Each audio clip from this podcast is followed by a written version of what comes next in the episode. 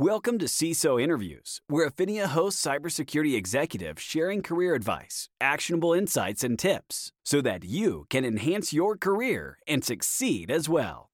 Wendy, thank you so much for joining us today. As we begin, can you say a few words uh, about your current role and uh, what's what's in your purview? Yeah, thank you for having me. Uh, so I'm in kind of a an unusual made up position uh, at Cisco. I lead a team of former CISOs, former practitioners, and what we do is we help advise Cisco itself internally um, about fr- from a CISO perspective what we should be working on, how things should be designed, how we should be reacting to things, what kind of messages should we be saying, what should we not be saying. Uh, and we also engage a lot in the community uh, externally in in working groups and uh, and forums and things like that. Uh, so we we're not in sales and and we don't do marketing or things like that, but we we bring our perspective to mm-hmm. the table um, wherever it's needed. I understand. I understand, and I noticed. Uh, I went to your LinkedIn profile and I saw you had a uh, a very interesting career with so many different positions in financial services. I think UBS was one of them. But what was the start? What was, how did you get into cybersecurity space? Uh, it was completely by accident. Uh, I can just say it was it was all a big misunderstanding because uh, I was a liberal arts major in college. Interesting and uh, but I started doing. Uh, uh, my dad gave me access to a, a, department computer, and I started working on it, and then getting part-time jobs doing things like formatting papers for people, mm-hmm. and uh, that led to a technical writing job, and then uh, I, I became a system administrator, and then finally, while I was working for the Swiss bank. Um, they put me in charge of security for a region and uh, so it, it was all just sort of you know I, it was nothing that i had ever planned. And sometimes i still wake up and go what just happened? It's interesting. It's it's um that there's almost never kind of a one mainstream entry point it's always very di- diverse different pathways that people take to get to get to cybersecurity. But i think the fact that you stuck with it is a testament of that you it remained interesting and you remain curious about all things cybersecurity. And from that standpoint, from from your vantage point, what would be your advice for some some of the junior professionals getting interested in the space and looking potentially to make a career? What are some of the two, three things in your view they should focus on? This episode is brought to you by Aphinia a community where 2,000 CISOs and other senior executives network, learn, and succeed together. To apply for your complimentary membership, please visit www.aphinia.com or click the link in the show notes. Now, back to the show.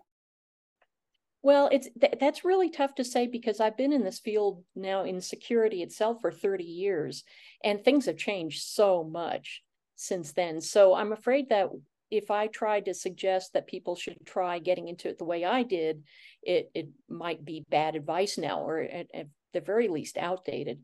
But one thing I would urge people to do is, first of all, people are still coming into the field from many many different areas, and you do not have to be a student, you know, in you taking it as a major and um, you know there are a lot of people who are switching mid-career and going into security so you shouldn't be afraid to do that the other thing is you shouldn't be uh, intimidated by all the different areas of specialization that people talk about now, mm-hmm. because you can still move around a lot. You might start um, doing some things on a level one SOC and then go, you know, I'm really actually more interested in application security.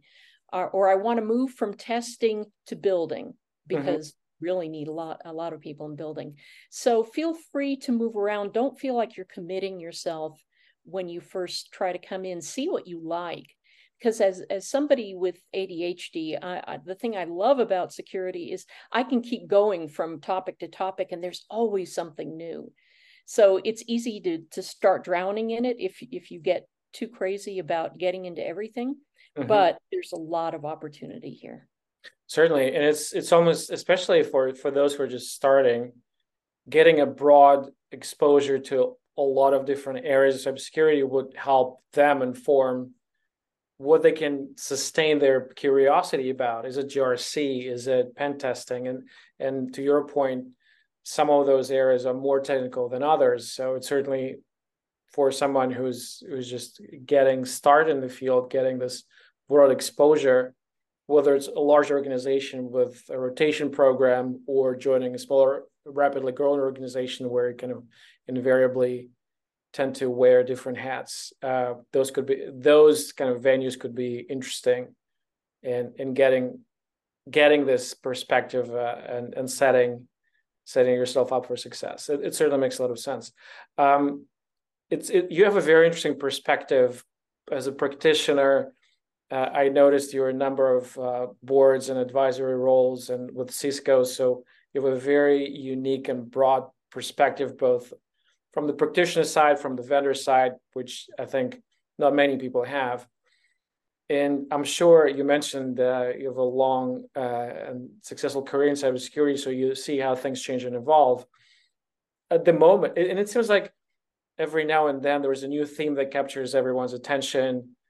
Um, now AI seems to be top of mind for a lot of people, uh, and before that, everyone was scratching their heads uh, with work from home, with COVID. So uh, uh, and obviously the the threat landscape is changing. It's no longer the teenager in the hoodie. Most likely, it's it's uh, government sponsored, very resourced, and very technically adept uh, organizations that are at the scale of some of the enterprises they're attacking. So um, you you see a lot of different things F- from your standpoint. What are the top three most important areas that give CISOs um, I know keep them up at night for like a better term. Yeah, I, I you know I think generally speaking, the biggest problem CISOs always have is trying to figure out just what terms mean, what vendors are talking about, especially if mm. if you take like you said AI, what even is AI? Uh, and so many of the discussions I see these days are trying to figure out okay, the vendor's claiming that they can do this, but I really want to know what they can do. Is this really just sparkling automation? And if it is sparkling automation, how is this automation going to be different from what I already have in my environment? Mm. What kinds of automation do I need uh, to try to get them to produce for me? And how do I manage this within my environment, just like I manage any other kind of automation? Uh, for example, if there's if there's a flaw found in AI, if there's bias or uh, you know some sort of corruption in the in the training model, how mm-hmm. is that going to be remediated? Who's going to do it? Who's responsible? How fast can they do it? Because it's not like just applying a patch on you know any other kind of software. Mm-hmm. Um, so these are a lot of the discussions that CISOs are going to have to figure out and decide whether they like the answers that they're hearing, mm-hmm. which is you know even more difficult they might go from one place to academia to policy to uh, to vendors and hear different answers to these questions and because it's so new they have to decide how they want to handle it on behalf of the organization so th- that that's one you know another one is um, you know certainly the the economic environment and the huge amount of really fast sudden layoffs that are happening mm-hmm. uh, there's so much churn in the organizations and one of the things that cisos have to do every day is to assemble their allies and their peers inside of an organization to get their help because they can't do everything themselves so if the if the organization is changing out from under them and they have managed to negotiate and bargain and wheedle people into helping them get their projects done and then all those people are gone mm. how do they deal with that internally? And that's that's not exciting. It's not new technology. It's not the hottest attacks or anything. It's the the basic functionality of how you get your work done as a CISO and how you continue to do it in the face of turbulence. So I think that's, you know, that's something else that's going to be going on. Maybe the third, uh, I don't know, I'm just kind of making this stuff up here, uh, as, as we all have to do in security. Um, the problem is that there is never, it never gets quiet um, in, on the security landscape. There are new things and there are old things. There are still going to be the old things, the mainframe, your legacy applications, and everything. So mm-hmm. the tail of things that you have to secure is getting longer and longer, and it doesn't show any signs of getting shorter. And so I think CISOs are going to be challenged with being even more strict and and I might say savage about prioritizing what they're going to work on because you'll find that you're going to address something that's on fire just until it's mostly out and then you go run over to something else that's also on fire. And and you you know go around to everything. So there are some things you just won't be able to do in the next 12 months and you're just going to have to say well you know, from a risk perspective, can I get away with not doing anything on this right now because we've got all these other things and I simply cannot keep up. So that the, those are just my guesses on on uh, interesting. I think it's it's certainly on on the levels of stress and and and different things to pay attention to. It certainly echoes some of the other conversations that we had uh, with CISOs in our community and I wonder if you think it's partially is just, and it's, it's just a personal perspective. I think technology is playing such a ever increasing role in our lives on a personal level, um, at a company level, at the government level. And, and the bigger the role gets, the more dependent we are on technology, the more critical it is to sustain it and to uh, make sure things are going as as designed, as planned so the surface area is increasing, and as a result, the, the scope of the job for for CISOs is increasing as well. And I wonder if, um, on the one hand, this increasing scope is kind of talks to you the point that you're raising that um, ever increasing number of fires that you're just about to put out, and there's something else is is uh, um, is needs your attention. Another another project that you need to get involved in. Do you think it's partially driven by just prolifer- proliferation of point solutions on the vendor side. Because every time I go to RSA Black Hat, it's I know 450 sponsors, 450 organizations, a lot of them overlapping, a lot of them using some of the same buzzwords for for for lack of a better term. Uh, there's certainly a lot of them are grasping for growth and sticking elbows out and trying to see how much they can encroach on, on the on, on the competitors category. On the one hand on the other hand uh, some of the companies like uh, cisco like palo alto like uh, checkpoint um, it seems you are having a field day. It's, it seems like every other week or so there's news about new startup being picked up by one of the majors. So do you think uh, even though the surface area is increasing this uh, every CISO's dream of single pane of glass? Is it is it within reach? Is it something that uh, you think will will play out in the in I don't know whether it's one year, three years, five years?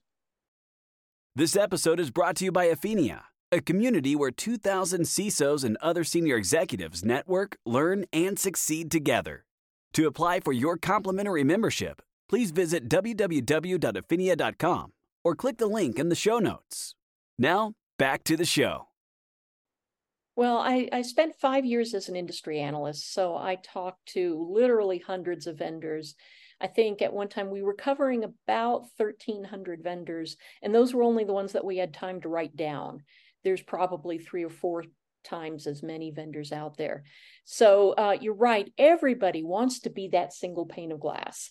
And so, you know, everybody's going to you know, bring that. But um, I, I think what's going to be critical for each customer is uh, yes, you know, there are organizations, uh, there are companies buying up startups.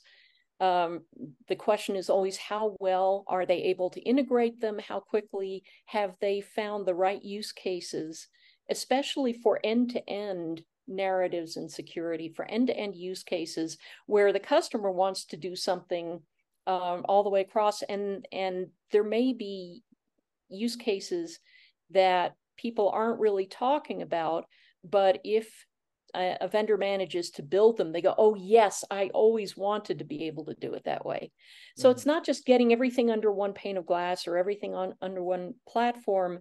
It's making sure that um, it's easy to use, that it's consistent, that it's simplified, that you understand what's going to happen when you use something to find out whether you can model it beforehand so you don't have to roll it back if mm-hmm. if there's something wrong.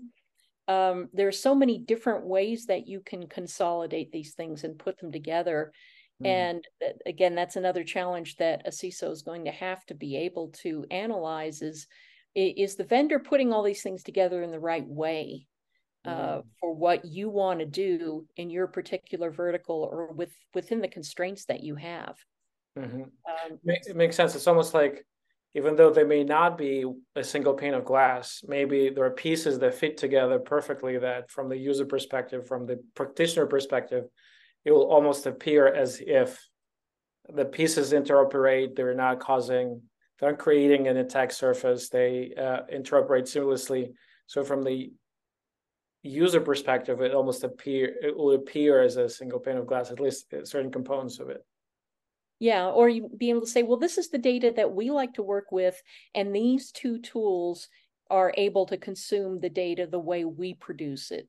And mm-hmm. so we're just going to stick with these two tools because, you know, we've already smoothed that path there.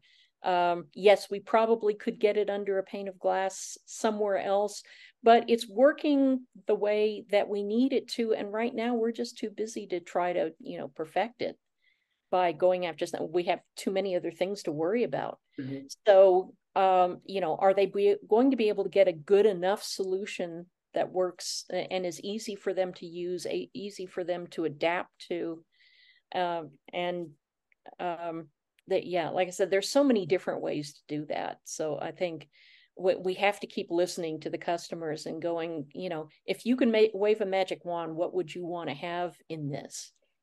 And and how would you want to do it?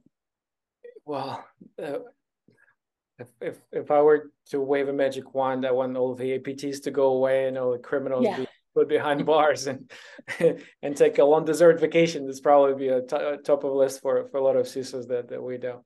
Um, I just want to again kind of going back to the amazing experience that you have. So not only you're a practitioner within financial services in the industry, not only you were a research, you were heading a research practice. I understand at four five one group, uh, and now you are heading up advisory um, group at the, probably the largest uh, cybersecurity. Cisco being the largest, one of the largest players in cybersecurity space. So in our role, we we work with CISOs, work with vendors um, so every time we talk, we we uh, we're in conversations with CISOs, and the subject of vendors comes up. It sometimes evokes this visceral reaction. Everyone's getting so many calls and LinkedIn messages, and when we talk to vendors, they're like, "Well, I if if only they could understand what we do, they would really appreciate the solution that we bring forward." So and you you kind of bridging all the worlds the the research group uh, part of, of the equation and, and and the vendor equation and the CISO equation. So if you were if you were wearing a CISO hat, uh, and you would say, "I wish vendor if only cybersecurity vendors could, what would that be?" And also on the other side, if you're wearing a, a cybersecurity vendor hat, and you could say, "I wish CISOs would," what would that be? What uh, would those suggestions of how to work together better, uh, what would those suggestions be? Oh, uh, that that's a really hard question. Um, one of the things that I think about, you know, when I've been on the vendor side, is that um, security vendors, uh, for the most part, are really good at building tools. Like they're very good at building hammers and screwdrivers and saws and um, and that sort of thing but they're not carpenters. Mm. They're not trying to hammer something upside down, you know, 200 feet in the air. And, you know, th- there are things that, that CISOs and customers do with their tools that they never would have thought of. And that's why I feel, you know, the part of part of the job uh, for my team is to be able is to speak for the carpenters and say, you know, did you know that we actually hold the hammer by the head and we we use the the handle to do this and they'd be going really well yes because this is you know because we have to do it this way Um, as to go back to people going into cybersecurity for the first time, you're going to find a lot of things that you go, why is it that way? Who thought that was a good idea? And the answer is that some time ago, maybe years ago, it was the right answer to the the problem at the time. Maybe it's not anymore but if you pull on the threads and go why did it end up this way? you will find out the most amazing things the most amazing reasons why somebody had to kludge something together to make it work this way and this is what translated into the policy that the company is following today. Mm-hmm. so you, you and the problem is that CISOs can't always or won't always come out and be honest about that sort of story. You know, there's no reason for a CISO to, you know, be able to walk up to a vendor and just say, okay, I trust you. I'm going to tell you how bad things are. but uh, you know, and and CISOs are not going to get on the stage at RSA and say, hey, we're having real trouble patching. So that's another thing, another reason why I feel it's important for my team to be able to go up and say, hey, patching is hard. Don't you know don't go chastising organizations for not patching fast enough because you have no idea what they're really going through day to day. So if cisos feel as though they can trust enough to say how it really is um, and and you know they're going to be nice. They're not going to say to a salesperson you know this is the worst ui i have ever seen they're, they're just not going to do that but if they can come back and say you know i would really rather see something like this and have vendors be open to that feedback and say, you know, I would never have thought that you were having to deal with this, but now I understand. Mm. I think that that two-way communication is the most important. I understand. I understand. And it's almost like in your role in an advisory role when there is no immediate pressure to buy something, the CISOs feel that they're they're actually getting advice, they're being educated rather than being sold, and it just opens up the communication channels in ways that may not have would not come together like this if you're talking to a salesperson you expect to be sold. So it it, it makes your job i would imagine uh, easier because you're advising not not effectively yeah it's more like a therapy session to be honest. Um, because when i was a ciso i hated it when vendors would come to me and assume i didn't know what i was doing and try to tell me my, what my job was. That was so annoying. So you know if i sit down with a ciso if they want to talk to me they will be telling me what particular constraints that they're under and i'll go oh man i feel that you know that there was this one time when i had to do that and what we ended up doing was we just changed you know 10% of people's email addresses. The ones who were getting phished the most we just changed their external email addresses. It was free and it cut you know the the amount of phishing we had to deal with by 90% oh wow. You, you know things like that that that's an actual story that i heard um, so that you know there are lots of discussions when you have the right environment and the right rapport and the right tr- trust there's learning going in both directions. And i think that's that's what we need to be doing instead of to say well we're going to tell you everything that you can do with this hammer. Because you know they've probably been working with hammers for you know 20 years. There's not that much that we're going to be able to tell them but we sure might learn something from them Interesting. Well, in the end of the day, cybersecurity is a, is a team sport, and and it's the team can win only by aligning around the mission uh, and, and not staying siloed. It's and it's just the more time we spend in this space, the more we realize in this the landscape is changing so fast. Technologies are coming out so quickly. The only way to succeed is by playing together is not not against each other, but the good guys against the bad guys, I guess, for for right, to, right. to, use that analogy. Uh, Wendy, I know we're coming up on time, and thank you for being so generous uh, with providing your your uh, your insights. Um, I guess the last question: If if you had a crystal ball and you could see into the future, twelve months from now, CISOs will be worried about, excited about, anxious about what some of the two or three things in your in your mind oh boy you, you know i um I, I have tried for years to be able to come up with predictions. And the longer I've been in this field, the more I realize that I really have no idea what's coming next. I really don't. Interesting. Um, and I find that a lot of the people I admire in the field who are working really well um, are strengthening their ability to adapt more than anything else. They might say, I don't know what's going to happen with AI next year or the year after. It could be anything. But if I work on um, on response and fast design and implementation and collaboration and w- within my organization and outside if i build up a great set of resources to go to and say do you even know what this is? What should mm-hmm. we be doing about this? That in itself will prepare you i think for just about anything rather than going well we're going to reach you know four qubits uh, in uh, in quantum computing by you know the end of next year. Nobody knows that for sure. Even the people working on it don't know that for sure. Interesting. But but what what we can do and what i think cisos need to be able to do is to pick out some things and say well if this happens how would we react to it and what would we need to put in place now whenever it happens it's almost like well you want to be anti-fragile uh, to mm-hmm. borrow quote from Nassim Taleb, and yeah. they say it's it's the problems that you don't know you don't know that will impact you. So being aware, at least aware of that, will add to resiliency. Um, so it certainly makes a lot of sense. Wendy thank you so much. This was amazing. Uh, what's the best time to? Uh, what's the best way for for our listeners to to connect? Uh, are you on LinkedIn? What's um, what's the best way to engage? Well, LinkedIn is fine. I'm also on Mastodon. Oh. Um, mm. So if you just search for Wendy Nather, there better not be any other Wendy Nathers.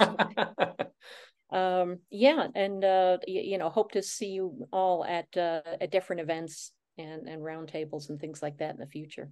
Absolutely. Well, thank you so much. Thank you. If you liked this episode, please subscribe to this channel and visit Aphinia.com for more information about your complimentary membership or click the link in the show notes.